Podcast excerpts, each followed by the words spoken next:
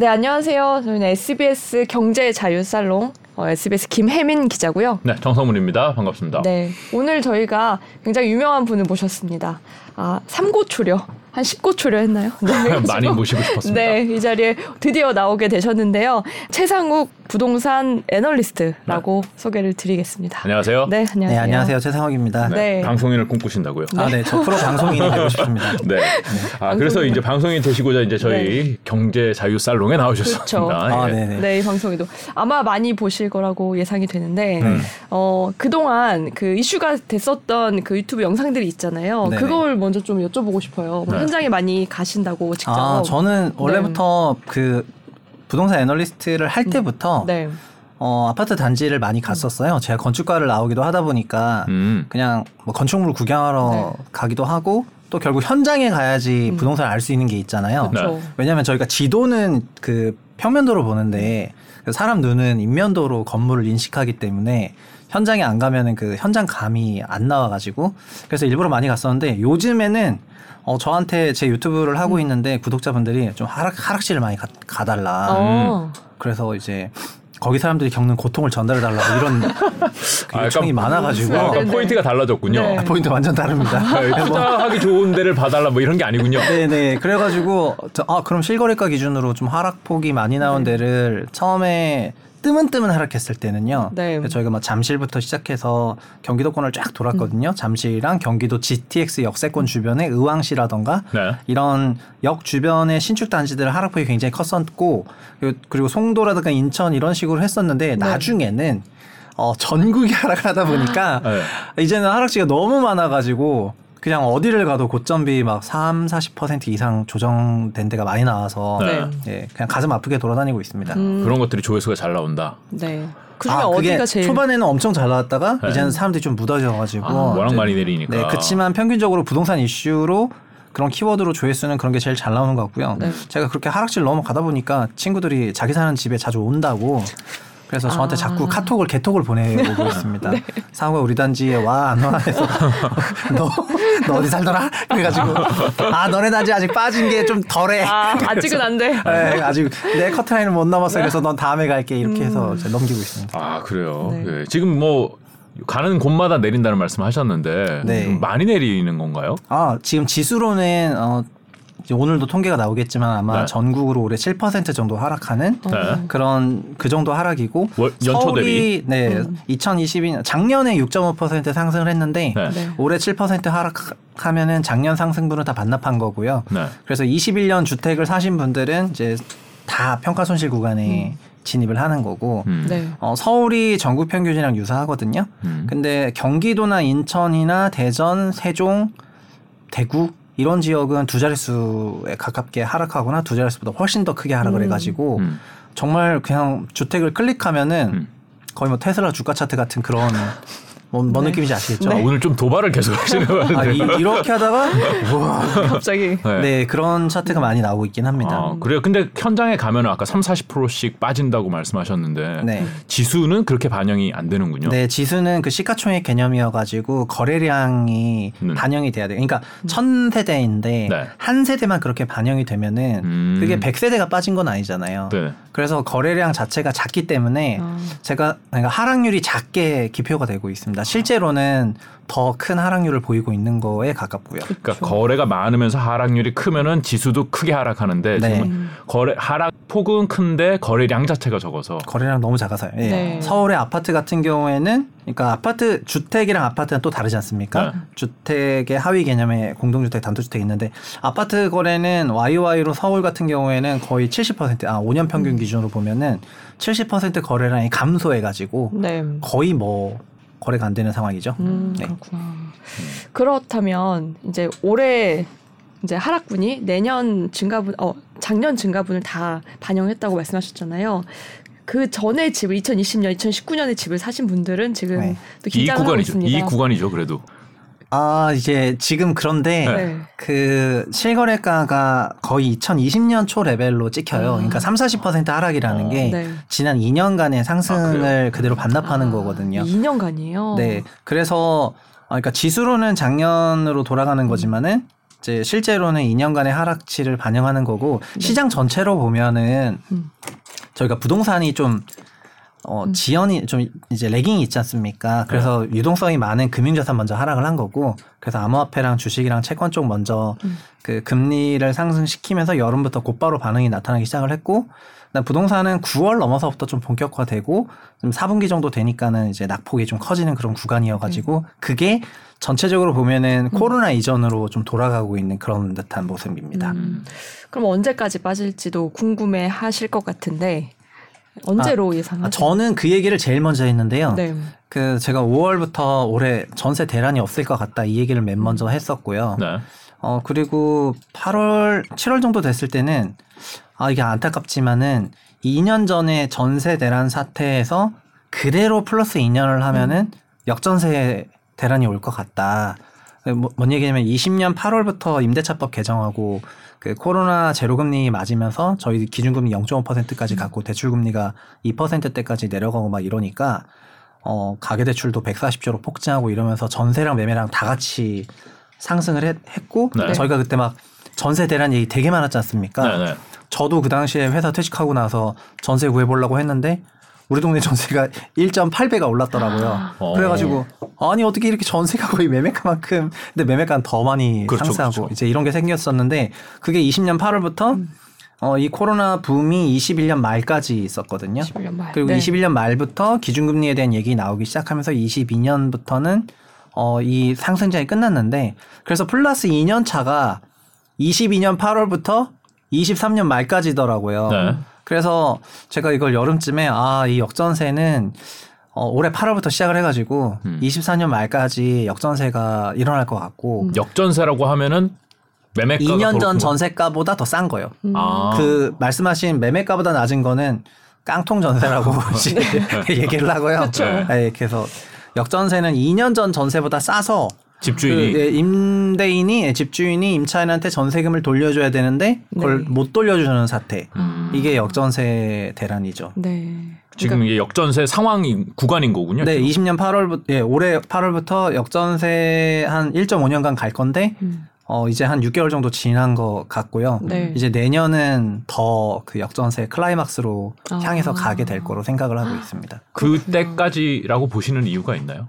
이게, 아, 네. 이게 부동산 시장의 하락을 계속하면 지금 뭐 전세든 매매든 같이 하락하고 음. 있는 상황인 것 같은데 사실 그 역전세 상황 구간은 하락하는 기간 내내 좀 이어지는 거 아닌가요? 아 그게 그 사실은 이제 주택 가격이 그러니까 지금 그냥 가만히 있어도 사실 되긴 하는데 네.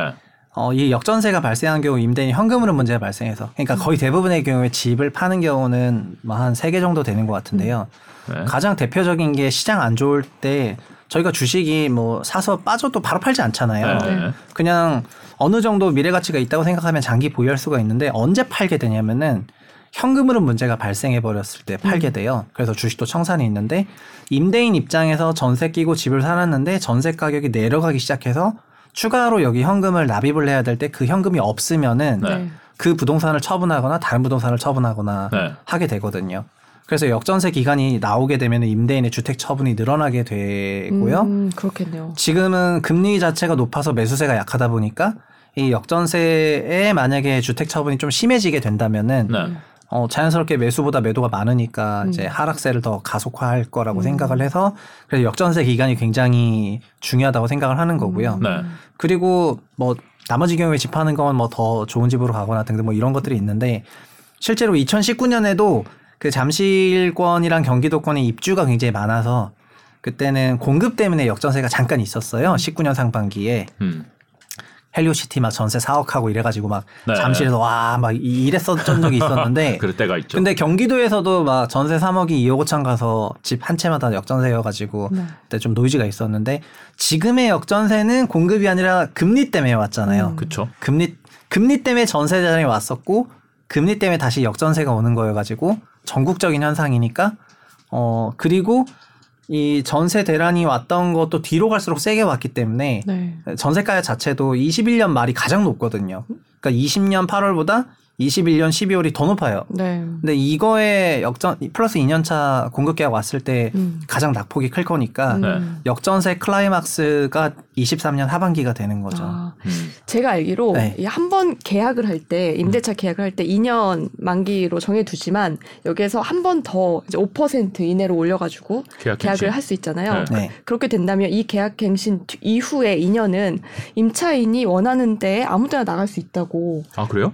제가 들었거든요. 아, 그러니까 임대차 네. 보호법상 임차인은 그 임대인한테 퇴거 통보하고 네. 그 삼 개월 안에 나가실 수가 있어요. 그 네. 다른 임차인을 구하지 않고도 그냥 나갈 수 있는. 아, 근데 시, 현실적으로 네. 그 임대 보증금을 돌려받아야 돼가지고 네. 임차 보증금을 돌려받아야 되다 보니까 어, 다른 세입자 못 구했다 이러면서 못 주는 경우가 많이 음, 있고 네. 그래서 그 약정 날짜에 돌려받으려고 주택도시보증공사에서 전세보증보험 같은 음. 거 가입시켜가지고 네, 네. 커버해서 네, 저도 가입해놨습니다. 왜냐면은 제가 작년 말에 그 동네를 이사를 가면서 네. 어, 전세 가격이 너무 높아진 상태였다고 생각을 해가지고 그래서 이거를 이 년 후에는 절대 못 돌려받을 것 같은 생각이 아. 들어서 그래서 전세보증보험 가입해야 되겠다 해서 가입을 했는데 네.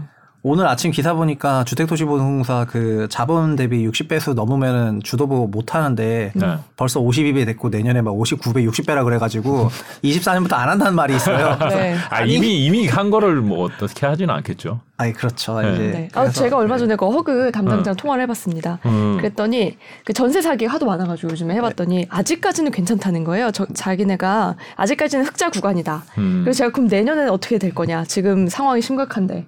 그랬더니 거기에 대해서는 답을 못 하더라고요. 정부가 나서겠죠. 네, 나서서 뭐 징자를 네. 해주지 않을까. 음. 아니 근데 이제 클라이막스가 네. 내년 이제 이천이십삼 년 하반기. 하반기지만은 그 역전세 구간은 부동산 하락이 계속되면 계속 더 진행될 수 있는 거 아니에요? 아, 예, 맞습니다. 맞는데, 네. 그, 통상적으로는 그 매매 시장이 약하면은, 어, 매매보다는 임차를 선호하니까, 네. 그 매매랑 임차는 이제 약간 어느 정도 역상관으로 가는 경향이 있는 편이거든요. 네. 네. 근데 지금은, 어, 코로나 기간에는 그 어떤 특성이 있었냐면은, 그런 거는 이제 수급 밸런스가 좀 맞았을 때나 하는 음. 얘기고, 이천이십 년 코로나 때는 그냥 유동성이 완전 다, 둘 다, 밀어 올려버리니까 네. 매매 전세가 똑같이 갔어요. 네. 그러니까 저희가 이천십오 년부터 강세장에 왔다고 했을 때 십오 년부터 십구 년까지는 매매 시장만 좀 출렁출렁하고 전세는 상당한 안정세였거든요. 네. 근데 이천이십 년과 이십일 년의 그 이 년 동안은 매매 전세 엄청난 상승세였고요. 그래서 지금 그 전세가 빠지는 것 때문에 매매도 역시 같이 조정을 음. 받고 있는 국면이고, 아, 그리고 아까 매매가 하락률 얘기했지만 전세가 하락률은 더 커요. 음. 그 매매가 하락률이 전국 칠 퍼센트면 전세는 팔 퍼센트 포인트고, 음. 그 지역마다 다 이 퍼센트 포인트 이상 추가 하락을 하고 있어서, 네.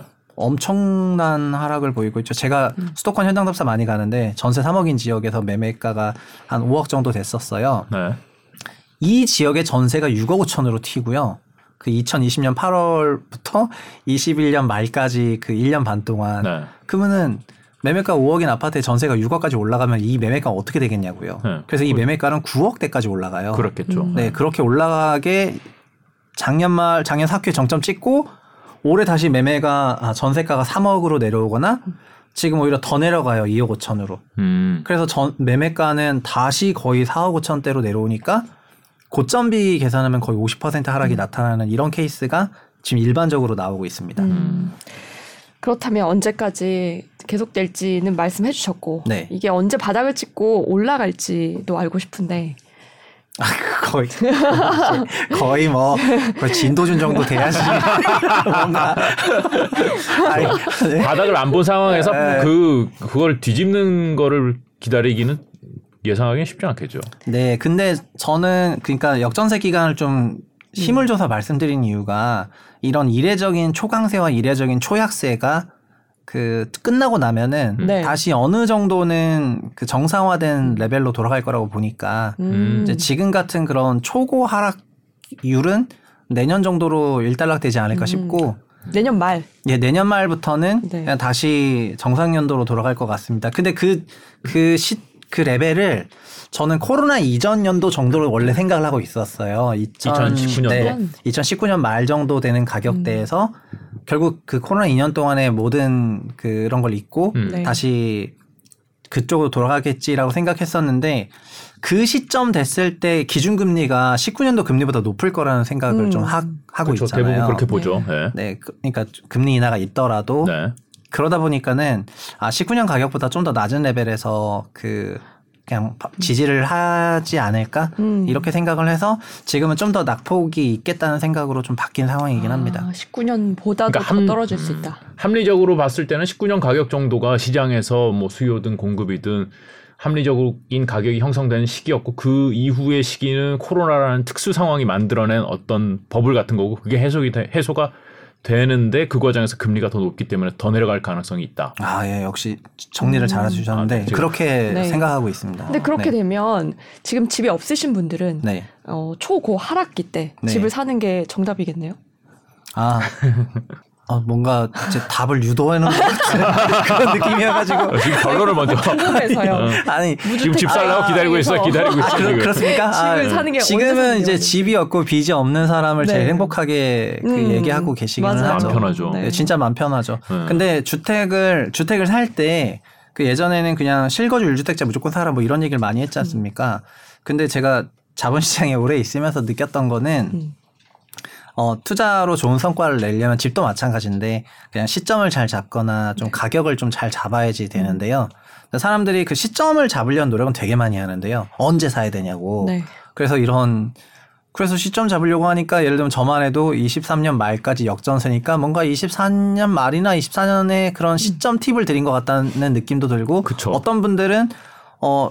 이천이십이 년에 수요가 죽었으니까 음. 근데 공급은 계속 늘어나니까 미분양이 늘어나고 있는데 어, 입주는 이제 플러스 이 년에도 계속 오거든요. 네. 그러니까 수요가 굉장히 상쇄된 상황에서 공급이 이 년 차 동안 입주가 계속 있다 보니까 결국 이 입주가 다 끝나면 이때가 타이밍이다. 좋은 시점이다. 네. 네. 네. 이런 타이밍 전략들 음. 이런 것들은 되게 발전을 했는데 그 어느 가격에 사야 되는지에 아. 대해서는 되게 얘기들이 없으셔가지고 네. 그래서 저는 그 가격에 대한 얘기는 원희룡 국토부 장관이 잠깐 하셨죠.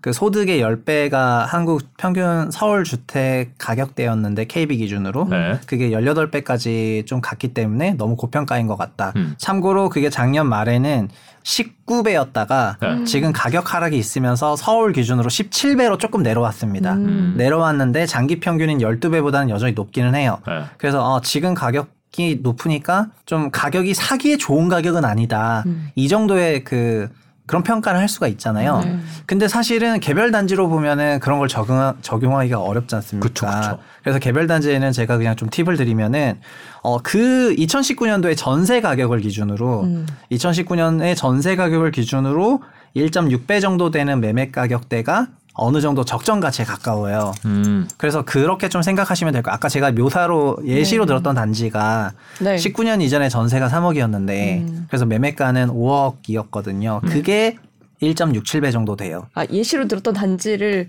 저희는 알지만 지금 아니 그런 지역이 엄청 많았어요. 아, 뭐냐면 전세 네. 삼억이 유지되는 경기도권이나 지방에 있는 아파트들의 매매 가격을 보면은 네. 거의 사억 칠천에서 오억 천만 원 사이예요. 그 왜 그러냐면은 전세 가격이랑 매매가 우리나라의 전세가율이라는 게 있잖아요. 음. 전세가율이 육십 퍼센트라는 거는 그 일 점 육칠 배라는 거예요. 음. 그 매매 가격이 전세 가격에. 그렇죠. 네, 그래서 그 배율이 유지가 되고 있었다가 코로나 때 전세도 올라가고 매매도 올라가고 지금 다시 회귀를 하고 있는 건데 그래서 십구 년에 전세 가격에 거품이 없었다고 한다면은 음. 이제 그 금액의 일 점 육을 곱한 가격 정도가 됐을 때 아. 어느 정도 내재 가치에 붙었다고 생각하면 되니까 음. 만약에 자기가 좀 쳐다보는 지역이 이렇게 막 매매 전세 막 움직이고 있을 거 아니에요. 그 전세 시세가 어느 정도 좀 안정화되는 그런 구간에 그런 간단한 산식을 곱해 보셔가지고 아, 요 가격대까지 되면은 탈만한 것 같다. 음. 이런 생각하셔도 괜찮지 않나 싶고 어, 다만 지금 그건 좀 이르긴 이른 것 같다. 시점상으로는 네. 그런 말씀입니다. 그럼 제가 아, 이, 너무 네. 무식한 질문일 수 있는데 이천십구 년에 그냥 매매가를 보면 안 될까요? 그러니까 전세가 곱하기 일 점 일육을 해야 되는 건지 왜?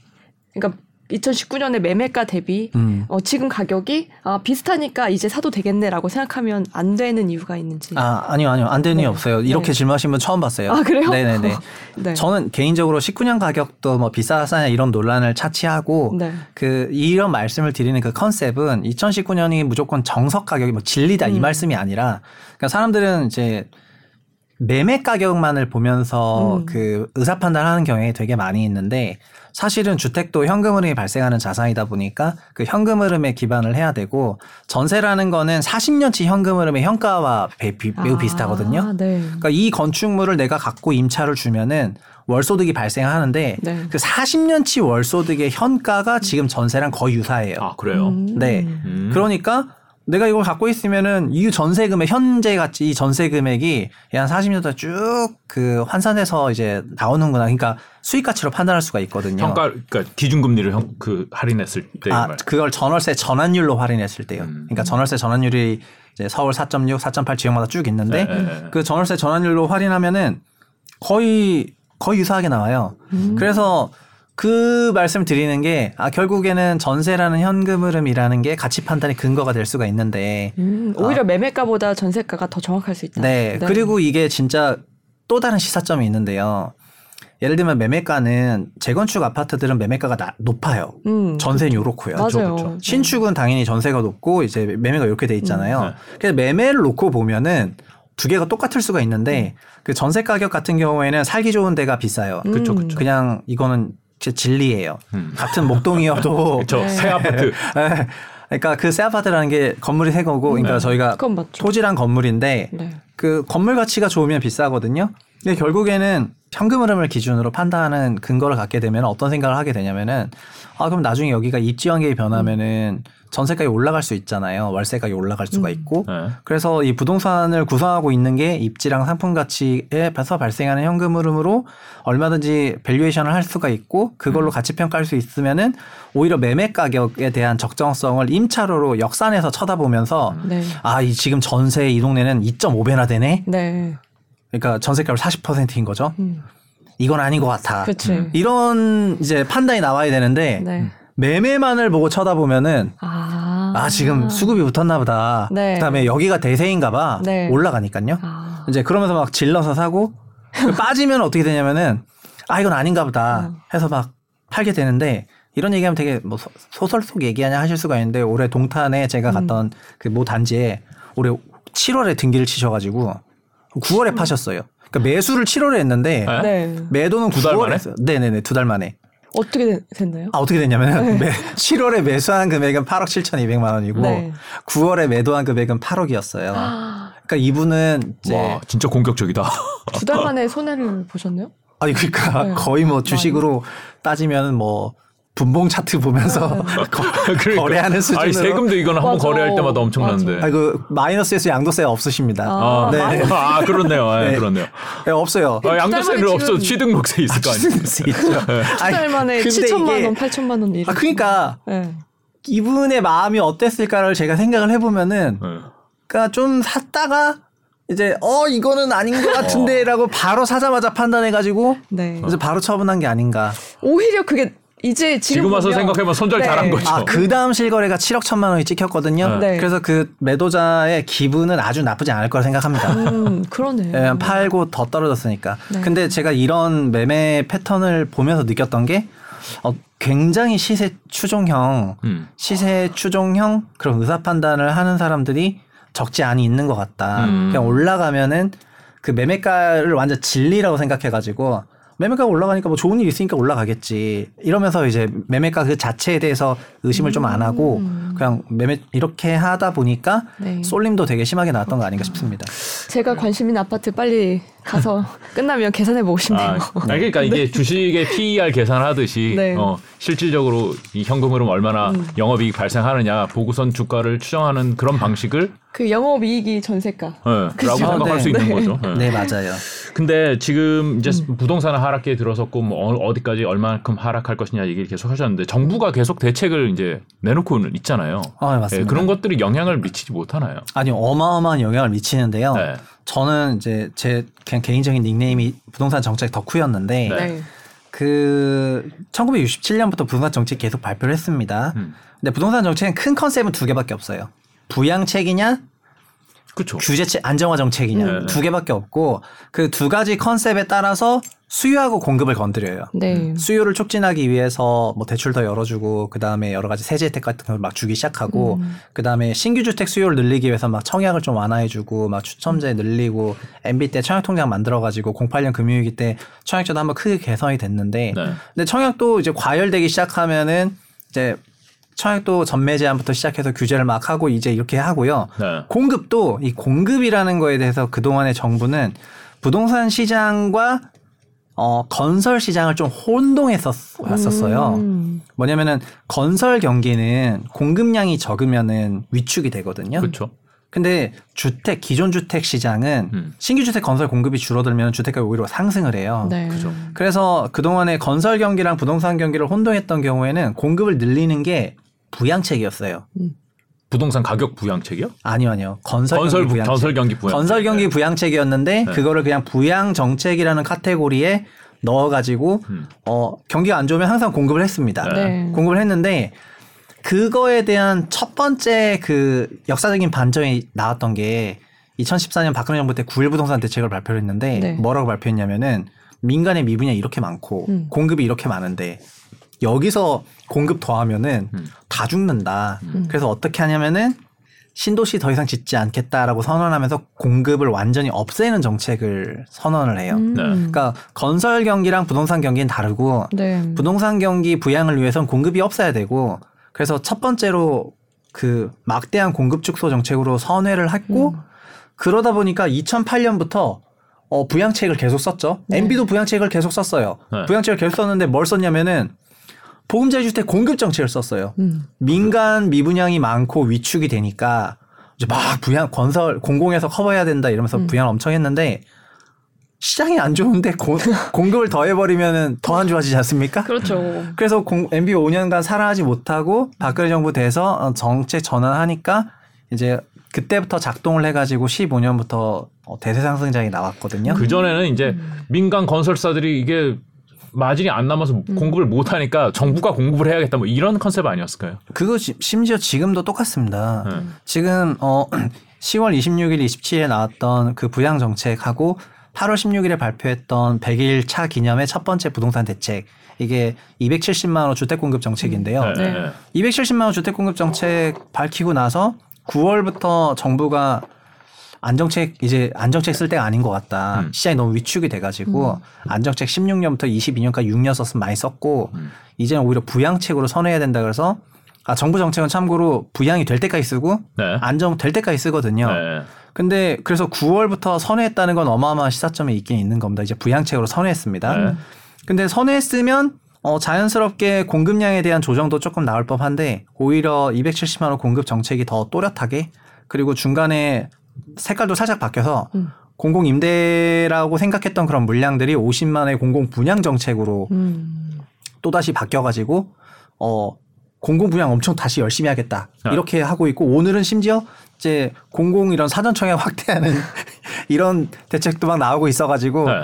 그래서 어, 지금 약간 건설 경기와 네. 부동산 경기를 어, 혼동했던 그 과거 네. 그 육십칠 년 이후부터의 이천십사 년 전까지 그 과거 약간 좀 유사한 것 같고요. 음. 그래서 부동산 정책이 영향을 주긴 주는데 아직 그 공급적인 부분에서 정확하게 색깔 그 구분을 아직 잘 못하고 있는 게 아닌가 이런 생각이 좀 듭니다. 지금의 정책은 그러니까 스텝이 약간 꼬여 있어서 정확하게 시장에 임팩트를 주기는 좀 어려운 것 같아요. 지금 상황으로서는. 아, 그리고 이제 제가 정책 설명하다 보니까 오덕이어가지고 이제 좀 길어졌는데 네. 정책은 처음부터 센 건 안 나오고요. 네. 단계적으로 세게 나오거든요. 그렇겠죠. 네. 네, 그래서 구월 달에 나왔던 건 그냥 수도권 비, 규제 지역 해제 같은 거밖에 나, 안 나왔었다가 이제 청약에서 조금 구억, 십이억. 네. 그 다음에 십이월 이십일일 나왔던 대책은 이제 다주택자를 조금 다시 실수요자한테만 돈 더 빌릴 수 있게 음. 하니까 사람들 돈 안 빌린다. 네. 육 퍼센트인데 어떻게 빌립니까? 그쵸. 그러니까 그게 제일 문제죠. 아 그럼 다주택자들한테 집을 사라고 해야 되겠다. 너네 전세 끼고 집 사잖아. 이렇게 해서 다주택자들 취득세를 좀 깎아주고 이렇게 하려고 그랬는데 다주택자들이 저희 집 역전세 역, 역전세 중이라고. 아, 그쵸, 그쵸. 이제 우리 역전세 중입니다. 약간 네. 이런 거고. 네. 그래서 역전세 중인데 집을 더 살 현금흐름이 없을 거 아니에요. 네. 게다가 이십삼 년이 클라이막스인데. 음. 그래서 이쪽에서 되게 문제를 그런 얘기를 좀 하고 있고 그리고 공급도 어차피 더 늘린다는 공급을 하니까 이제 음. 완전히 된 건 아닌데 음. 정책이 어, 정책 효과가 별로 없을 것 같네요. 아, 지금 상황에. 그래서 네. 계속 더 세게 내겠죠. 네. 그러니까 부동산 정책이 늘 어, 내고 안 먹히면 더 세게 내고 음. 내고 안 먹히면 더 세게 내고 그래서 지난번에도 거의 이십 회가 넘는 부동산 안정화 대책을 낸 것처럼 네. 부양책도 과거 역사를 보면은 음. 부양될 때까지 계속 냈었고요. 네. 그래서 뒤로 가면 갈수록 더 세져요. 음. 그러니까 나중에는 뭐 미분양 주택 사면 세금 아예 안 내게 해줄게 뭐 이런 것도 등장을 하고. 아 진짜요? 아 이천십삼 년에도. 아 있었어요 그런 게? 네. 양도세 백 퍼센트 가면. 와. 양도세 백 퍼센트 가면 주택 차, 주택 대수에 상관없이 그냥 미분양 주택을 취득하고 음. 보유만 하고 있으면은 음. 양도소득세를 오 년 동안 백 퍼센트 감면해줄 테니까 음. 그냥 제발 제발 제발 사기만 해달라. 네. 이런 거여가지고 그때 중국 미분양 많이 희석이 되었지 않습니까? 네. 박근혜 정부 때 그거를 그러니까 공팔 년부터 그런 대책을 내다 보니까 음. 십삼 년이 됐을 때는 그 정도의 강도가 나왔던 겁니다. 음. 시장이 안 살아나니까. 네. 그래도 안 살아나니까 그거는 미분양만 없앴지 음. 기축 아파트는 못 살렸거든요. 네.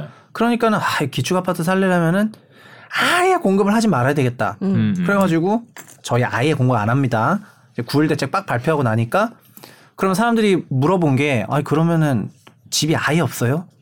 그러니까 아 그건 아니고 구도심에 집은 지어야 되니까 재건축은 좀 땡겨주겠다. 음. 해서 구일 대책에서 제 재건축 사십 년 기다려야 되는 걸 삼십 년으로 단축시키고 네. 재개발도 규제 완화하고 이러니까 뭐 목동, 상계동 또 일기 신도시 포함해가지고 어 우리 사십 년 지나야지. 정비구역 지정될 줄 알았는데 이제 삼십 년만 지나면 되는 겁니까? 음. 해서 그 당시가 이천십사 년이니까 음. 사십 년이면은 여기 이제 구십사 년 준공된 일산 같은 음. 그러니까 일기 신도시 같은 경우에는 이천삼십사 년인데 음. 이천삼십사 년이 언제 옵니까? 네. 굉장히 멀잖아요. 근데 삼십 년을 단축하니까 이천이십사 년인 거예요. 오, 가깝죠. 네. 어, 지금 심지어 이천이십이 년, 이천이십삼 년이네요. 네. 되게 가깝죠. 그 당시 이천십사 년이니까 음. 한 칠, 팔 년 남은 거예요. 음. 그러니까 한 십칠, 팔 년 남아서 리모델링 하려고 했는데 재건축이 된다 그러니까 어, 그럼 리모델링 다 하지 말고 다 재건축으로 전환 이러면서 재건축 붐이 있어가지고 구도심 가격 강세로 이어졌고 음. 그래서 구도심 가격 강세인데 공급이 없으니까, 없으니까. 어. 그때부터 그래서 십육 년부터 그 가장 시장을 지배했던 단 하나의 키워드가 공급 부족이지 않습니까? 네. 그 공급 부족 이론이 이론이 여기서부터 시작을 해가지고 이게 어마어마하게 오랫동안 음. 그냥 시장을 지배했던 것 같습니다. 지금도 음. 그러면 그렇게 갈 가능성이 있다고 보시는 거예요? 지금은 공급 부족 얘기 싹 사라졌죠. 아, 그러니까 네. 이, 이 시나리오가 아. 순서대로 지금 따라가고 있다고. 네, 보시면. 저는 그렇게 생각해요. 왜냐하면 정책이라는 게 그 정책 은행에 들어 있어서 음. 그걸 어느 정도 가감을 하지만 컨셉은 부양책이고 네. 수요와 공급이고 수요 부양책이랑 공급 부양책이라는 게 있는데. 공급을 통해서 기존 자산시장 부양하는 건 공급 안 하는 거고요. 네. 수요를 부양하는 거는 대출 열어주고 특례금리 적용시켜주고 막 이런 건데 금리 그 자체를 결제하지 못하니까 음. 특례 보금자리 론 같은 걸 일단 음. 만들었지 않습니까? 음. 이걸로 안 먹히면 또 뭘 만들 것이고 계속해서 부양책을 네. 쓸 거라고 생각합니다. 근데 작가님 말씀 들어보면 지금 이번 정부도 건설 경기와 부동산 경기를 혼동하고 있고 그래서 공급을 계속 늘려가고 있다고 말씀하셨잖아요. 근데 이렇게 되면 이 대책이 잘 안 먹힐 수 있고 또 집값 하락세로 접어드는데 기간이 오래 걸릴 수도 있다는 생각이 들어요. 아 상승세로 접어드는데. 네, 네 저도 그렇죠. 그렇게 생각하고 있습니다. 그, 그럼 그 금리와 기... 상관없이. 아, 네. 부동산 정책에서 네. 그러니까 공급을 줄이고 수요를 촉진하는 게 가격 부양 정책인데, 네. 어, 그러니까 지금 정부는 모른다는 건 아니고요. 네. 제가 생각할 때 가격 부양 정책을 하는 건 아닌 것 같습니다. 그래요? 그러니까 왜냐하면 이걸 병용해서 쓰니까요. 그러니까는 폭락하는 걸 막겠다 정도. 네, 그러니까 음. 이천십사 년 같은 경우에는 그땐 정말 대놓고 가격 부양 정책이라고 그 규정할 수 있을 것 같고요.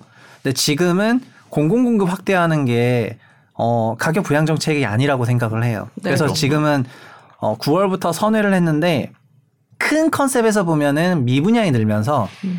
어, 건설 경기가 위축이 됐거든요. 건설 부동산 경기가 위축이 되었어요.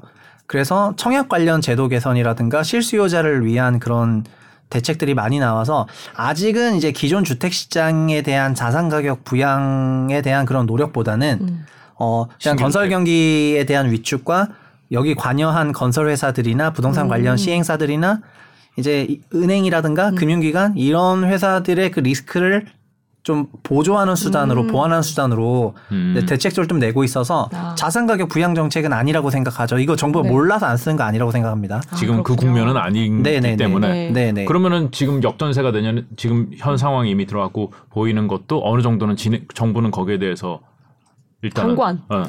아, 네. 지금 당. 어, 지금 일단 그런 거에 대해서 발언하신 분이 이제 총 세 분 되셨는데 처음에는 원 장관님은 피아이알로 음. 아, 너무 비싸다라고 아, 얘기하셨고 네. 추경호 부총리는 어, 한 구월쯤에 우리나라 주택 가격이 단기적으로 십 퍼센트 조정받는 그런 체력은 된다. 음. 참고로 올해 하락률이 칠 퍼센트지 않습니까? 아직 조금 남았네요. 네, 아 근데 너무 빠른 건 문제가 된다. 음. 이렇게 얘기를 하셨거든요. 근데 그때도 이미 제가 봤을 때 너무 빨랐지만 음. 꽤 괜찮다고 말씀하셨다가. 갑자기 선회하게 된 배경이 미분양이 늘면서였어요. 음. 그래서 미분양이 늘고 건설, 부동산, 경기, 은행, 금융 리스크로 확산되니까 음. 이제 기재부 차관도 하, 기재부 장관도 하고 계시고 경제부총리도 하고 있어서 자연스럽게 나설 수밖에 없었던 음. 것 같고요.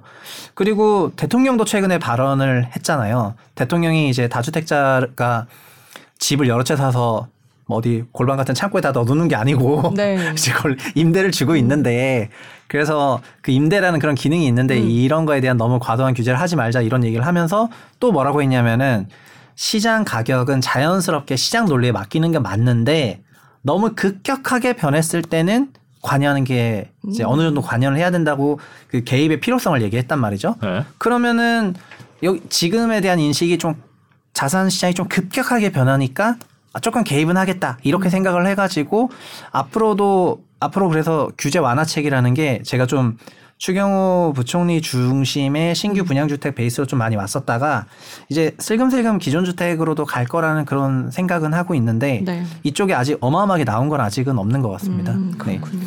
정부의 스탠스는 그러니까 어, 관리 좀 하겠다. 뭐 음. 방향을 바꿀 의, 의사는 없다. 뭐 이렇게 해석을 할 수 있겠네요. 지금으로서는. 네. 음. 음.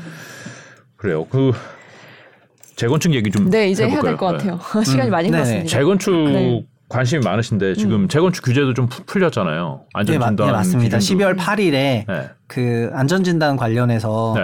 이제 규제 완화 정책을 발표를 했고요. 네. 어, 사실은 그 윤 대통령의 그 대통령 공약이 음. 그 주택 공급 이백오십만 호가 있을 때 큰 컨셉은 이래요. 음. 수요가 있는 곳에 집을 공급하겠다는 게 공급의 큰 컨셉이고 네. 수요가 있는 데가 어디냐 도심이다. 그렇죠. 네. 그래서 그럼 도심에 집 어떻게 공급하냐 재건축과 재개발 리모델링이고요. 근데 리모델링은 건축법에 들어있는데 그럼 리모델링 특별법 따로 만들어줄게. 음. 그래서 리모델링 더 활성화시켰다는 게 공약이었고 재건축과 재개발이 있는데 재건축은 삼 대 규제가 있다. 네. 안전진단, 재건축 초과의 환수제, 분양가 상한제. 음. 그거를 이월 차마 이월에는 그 공약이어가지고 네. 그때는 막 불장이어서 네.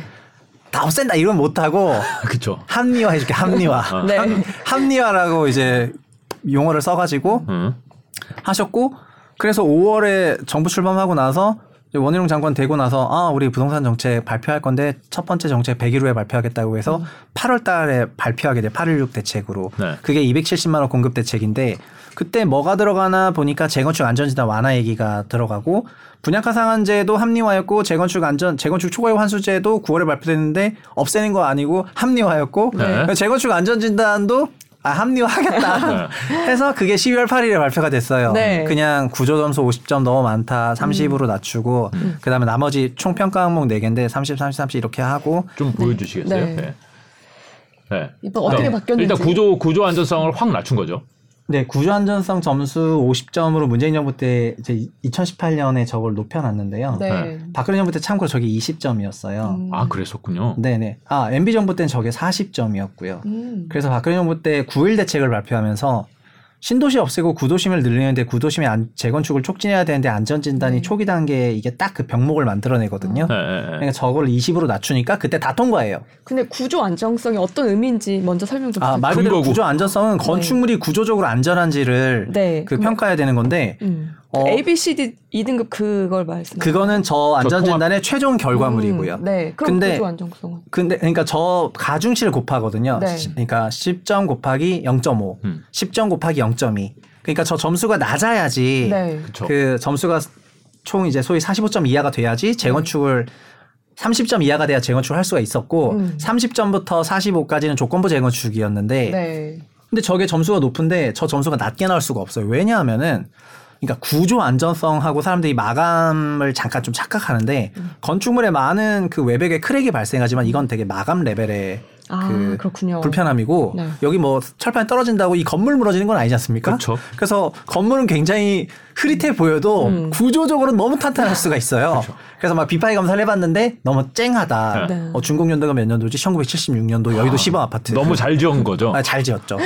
그래서 칠십 년, 육십 년대 말에 와우 아파트 붕괴 사고가 있어가지고 네. 그, 그때부터 건축 감리가 발달을 해서 네. 어. 칠십일 년 준공된 아파트가 너무 쨍해요. 아. 그러니까는 아, 이제. 튼튼해요. 네, 그래서 구조를 못 통과하는 거예요. 아, 구조가 너무 튼튼하다. 네, 그래서 박근혜 정부 때 아니 어떻게 칠십일 년 준공된 시범 아파트도 네.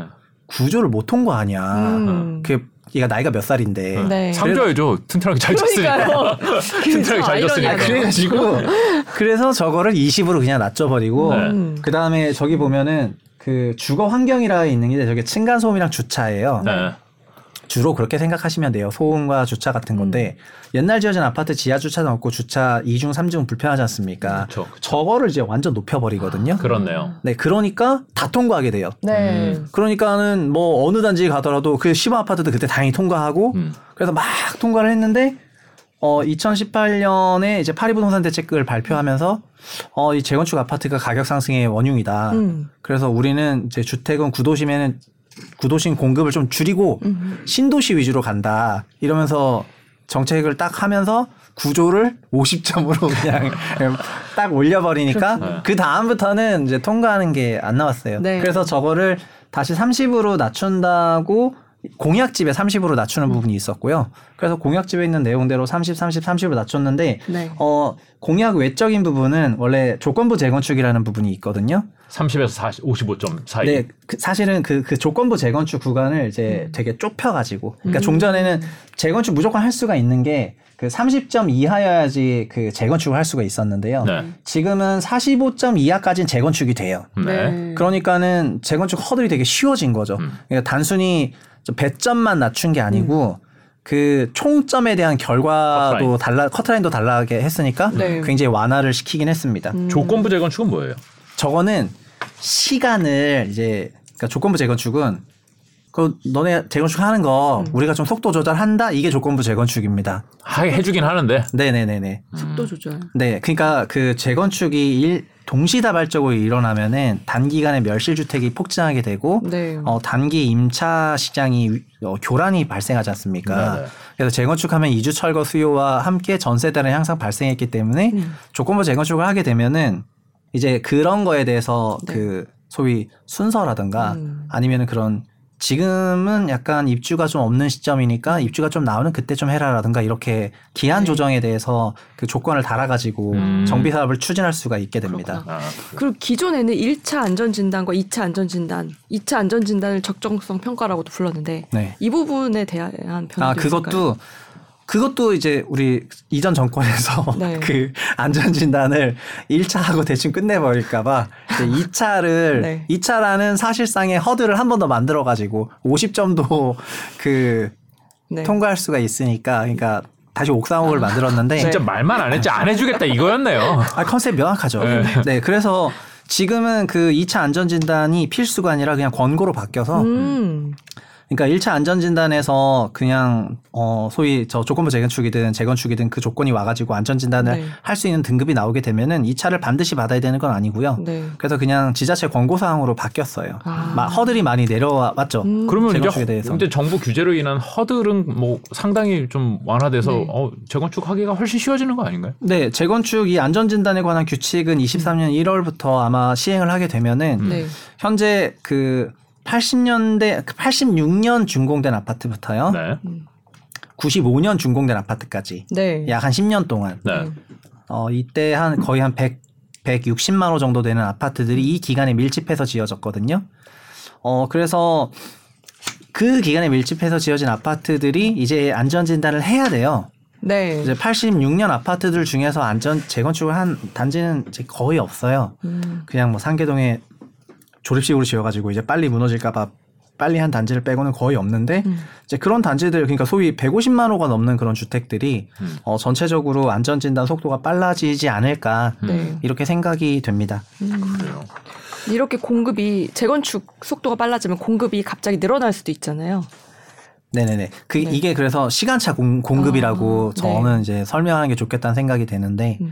정비 사업이 많아지는 기간에는 필연적으로 주택 멸실이 발생을 해가지고 아, 그리고 주, 주택 멸실 기간이 삼 년인데 네. 그 삼 년 동안은 집이 없어지는 거라 음. 사실상의 공급 축소입니다. 아, 그럴 그 수 있겠네요. 조건부 공급 축소 그 삼 년 후에 공급이 되는데 근데 재건축이 활성화되면 될수록 멸실 주택이 많아져서. 네. 그래서 처음에 예를 들면 오만 호 재건축이 됐는데 그 다음 연도에 한 칠만 호가 됐고 그 다음에 구만 호가 재건축 멸실되고 한 십이만 호 멸실되면은 이 오만 호 재건축이 준공되는 플러스 삼 년 차에 십이만 호가 멸실돼 버리니까 네. 입주가 되긴 돼도 더 줄어들어 버려요. 그러네요. 그래서 그 멸실 주택 풀이 뒤로 가면서 더 커져가지고 주택 공급 위축 효과를 음. 갖고 오고 음. 그리고 신규 주택이 준공되면 기본적으로는 전세 가격이 올라가는데.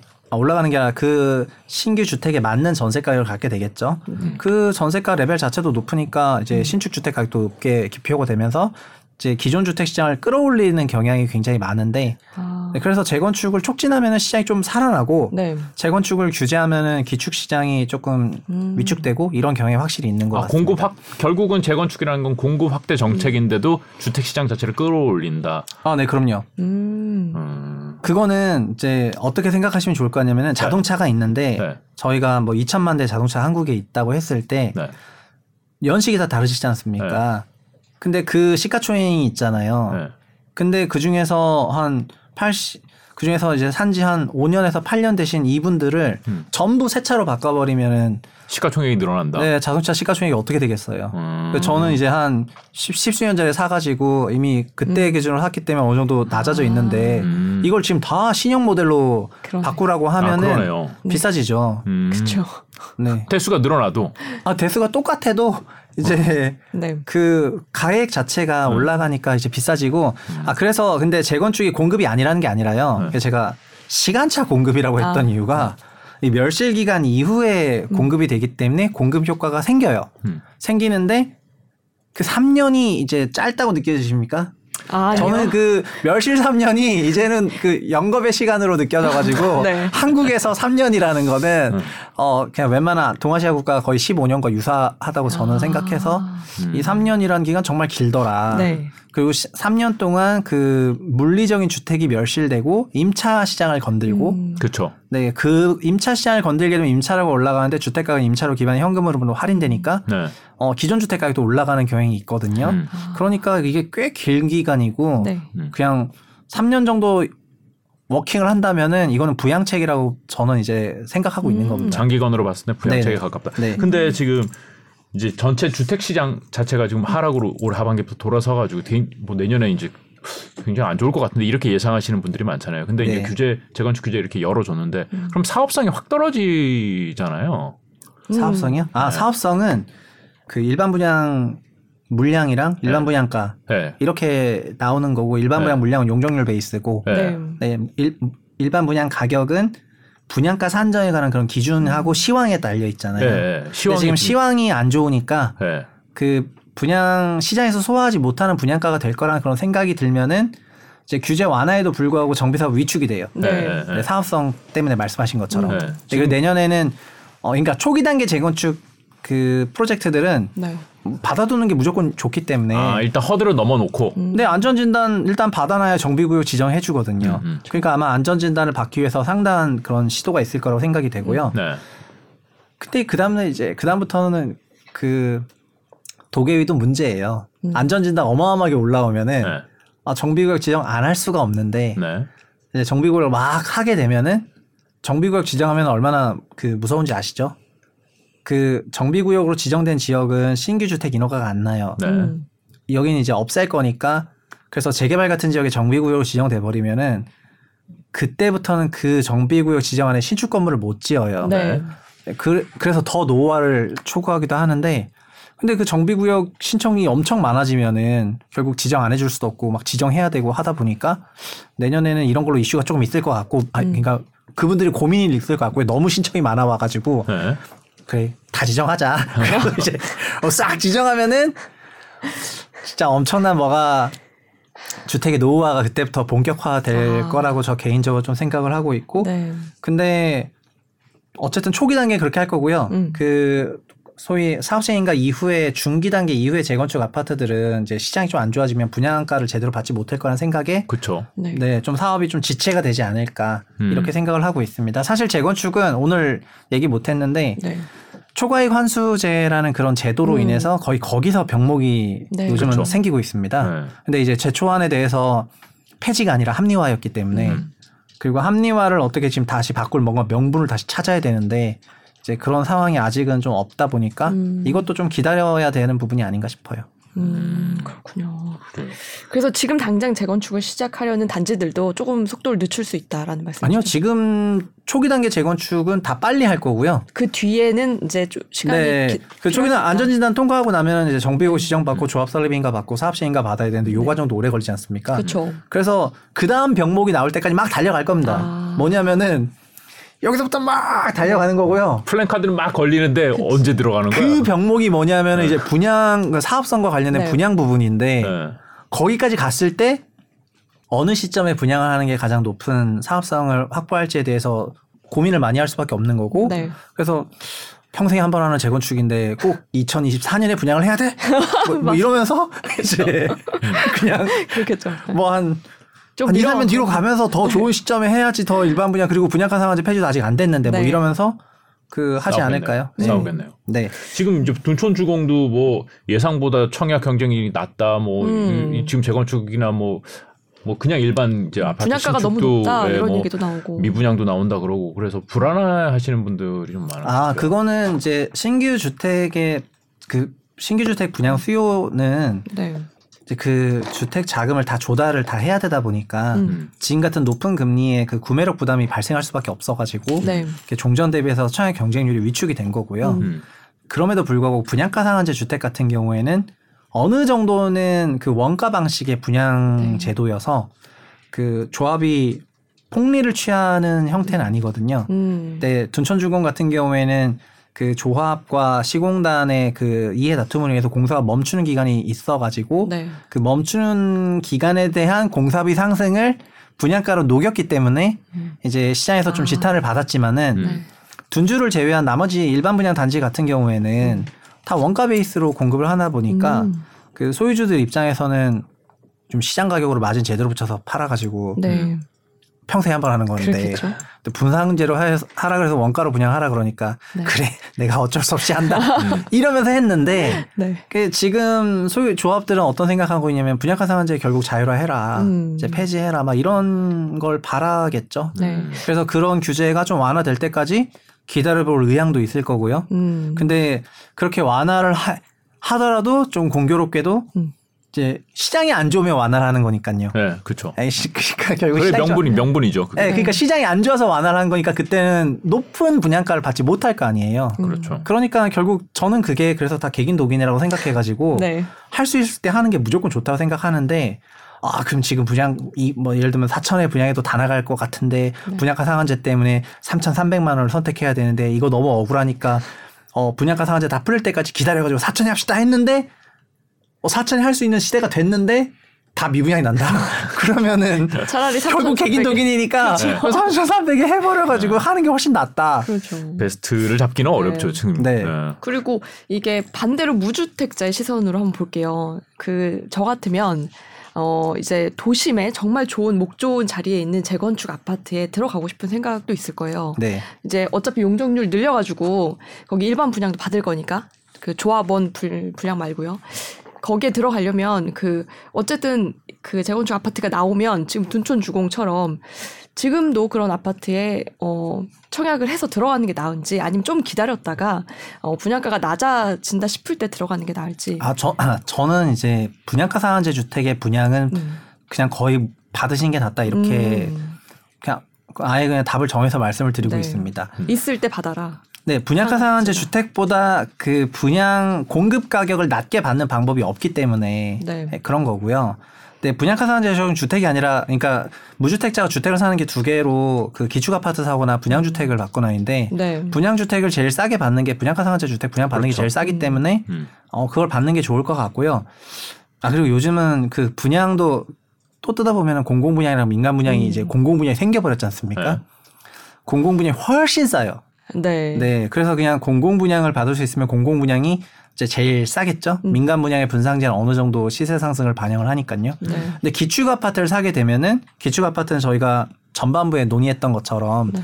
그 십구 년도 이전의 전세 시세를 평균으로 좀 잡아서 네. 그때 임차료를 베이스로 좀 할증한 금액으로 매매 가격에 대한 밴드를 좀 잡으면서 기축을 잡기 위한 타이밍 노력이나 그런 가격을 찾기 위한 그런 노력들을 병행해서 사셔야 되겠죠. 음.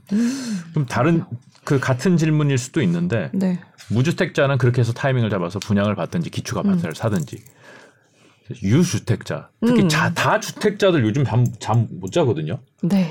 이 주택 이상을 가지고 계신 분들. 네. 이거 뭐 정부에서 뭐 세금도 줄여준다 그러고 뭐 자꾸 음. 하긴 하지만은 그래도 이게 자꾸 부동산 가격 내려가는 음. 이거 보고 있으면은 잠 못 자는 분들이 많을 것 같은데 이런 분들은 지금이라도 정리를 하시는 걸 권, 권하시나요? 다주택자 같은 경우에는 네.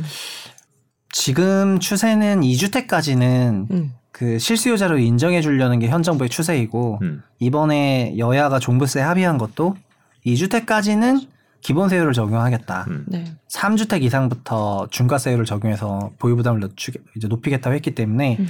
다주택자 같은 경우에는 이 주택까지는 줄이는 게 낫다고 생각을 하고요. 음. 더 많다면 어. 이 주택으로 내려와라. 네. 네. 이 주택보다 많다면 그러니까, 그러니까 삼 주택 이상인 경우에는 어, 저는 이제 실익은 진짜 없다 생각을 하고 네. 어, 이 주택까지는 어, 여야가 어느 정도 합의해서 음. 보유부담을 낮추기로 서로 양도세도 그렇고요. 그렇죠. 네. 이제 세부담이 없어지는 레벨까지 왔으니까 음. 이 주택까지 실수요자, 실수요자라고 확대가 된 것 같거든요. 네. 음. 그래서 이 주택까지는 어, 그 보유 전략이 괜찮지만 삼 주택부터는 이제 정리하는 게 나을 것 같고요. 음. 근데 일 주택이신 분한테 한 채를 더 취득해라. 이제 이런 조언은 하고 싶은 생각은 없고요. 아. 네. 그러니까 자가 사용이 아닌데 한 채를 더 취득한다는 건 투자 목적으로 갖고 있겠다는 건데 그렇죠. 현재 그 아파트 같은 경우에는 대출 금리가 음. 이제 좀 금리마다 다르겠지만 대출 금리가 시장 금리를 따라간다고 했을 때 시장 금리 레벨이 커버될 정도의 그 자산 가격 상승 요구 수익률이 나오는 자산인지에 대해서 좀 회의감이 드는 음. 상태예요. 그래서 지금 그렇게 무리해가지고 부동산을 적극적으로 취득할 때는 아니라고 생각을 해서 네. 어, 일 주택이신 분들은 이로 가시기보다는 그냥 현 포지션 잡고 삼 이상이신 분들은 두 개로 낮추고 음. 그리고 무주택이신 분들은 어, 시점이랑 가격에 대해서 양쪽을 비교해가지고 어, 적정하다고 생각하는 그런 구간에서는 그게 시점이 됐던 가격이 됐던 음. 그중에서 기준 하나를 확실히 잡아가지고 선택하시는 게 좋을 것 같고요. 네. 나는 뭐 가격 계산은 뭐 최상욱이 네 방식 모르겠다. 일, 전체 일 점 육 배가 뭐냐. 네. 어? 난 시점만 잡겠어. 그래서 네. 이십사 년 입주 물량이 다 끝나면 이십사 년에 나는 판다. 음. 그러면 이십사 년 하시면 되는 거고. 네. 어, 근데 저는 그 시점 잡기 위한 노력이 역사상 가장 위대했던 투자자들도 이건 어렵다고 했고요. 네. 그렇죠. 오히려 그냥 가격으로 계산하는 게 더 깔끔하고 음. 그 가격이라는 게 자기 소득에 비례해서 결국 나오는 거기도 하니까 그래서 그냥 일단 일, 그렇게 판단하시는 게 좋을 것 같아요. 음. 그래요. 그래요. 참 네. 부동산 올 상반기까지는 집이 없으셨던 분들이 굉장히 힘든 마음이 그렇죠. 힘든 그런 시기를 음. 지났고 이제 그 이후에는 이제 집이 두 채 이상이신 분들이 특히나 더 많이 힘든 시간을 네. 보내고 있는데 부동산은 늘 항상 우리를 힘들게 하는 자산인 것 같아요. 주식도 요즘에 좀 그렇네. 네. 부동산은 항상 마음이 불편해요. 음. 집이 없으면 없는 대로 불편하고 집이 있으면 있는 대로 음. 불편하고. 그러네요. 또 네. 그렇게 얘기하니까. 네. 주식은 그렇지는 않는 것 같은데 저희가 오늘 어, 꼭 이 얘기는 하고 싶었는데 저희가 안 여쭤봐서 못 여쭤봐서 못하신 얘기가 있으실까요? 아, 있으실까요? 네. 아니요. 아, 오늘 질문들이 너무 그 네. 내용도 깊고 하셔가지고 네. 확실히 공중파는 다르구나. 너, 제가 아. 너무 유튜브에 길들여져 있었나. 아, 깔끔한 마무리를 해주시는군요. 네. 좀 더 예. 재미있게 진행을 했었어야 네. 되는데 네. 아, 너무 예. 집중을 했나 봅니다. 예. 오늘 작가님 말씀. 좀 더 재미있게 진행을 했었어야 되는데 그래도 유익한 내용을 네. 우리 최상욱 작가님, 애널리스트 아, 예. 근데 모시고 한번 잘 들어봤습니다. 꼭 한번 다시 부르 시장이 계속 변하니까요. 또 네. 모시고선 다음에 네. 또 얘기 듣겠습니다. 네, 알겠습니다. 예. 고맙습니다. 감사합니다.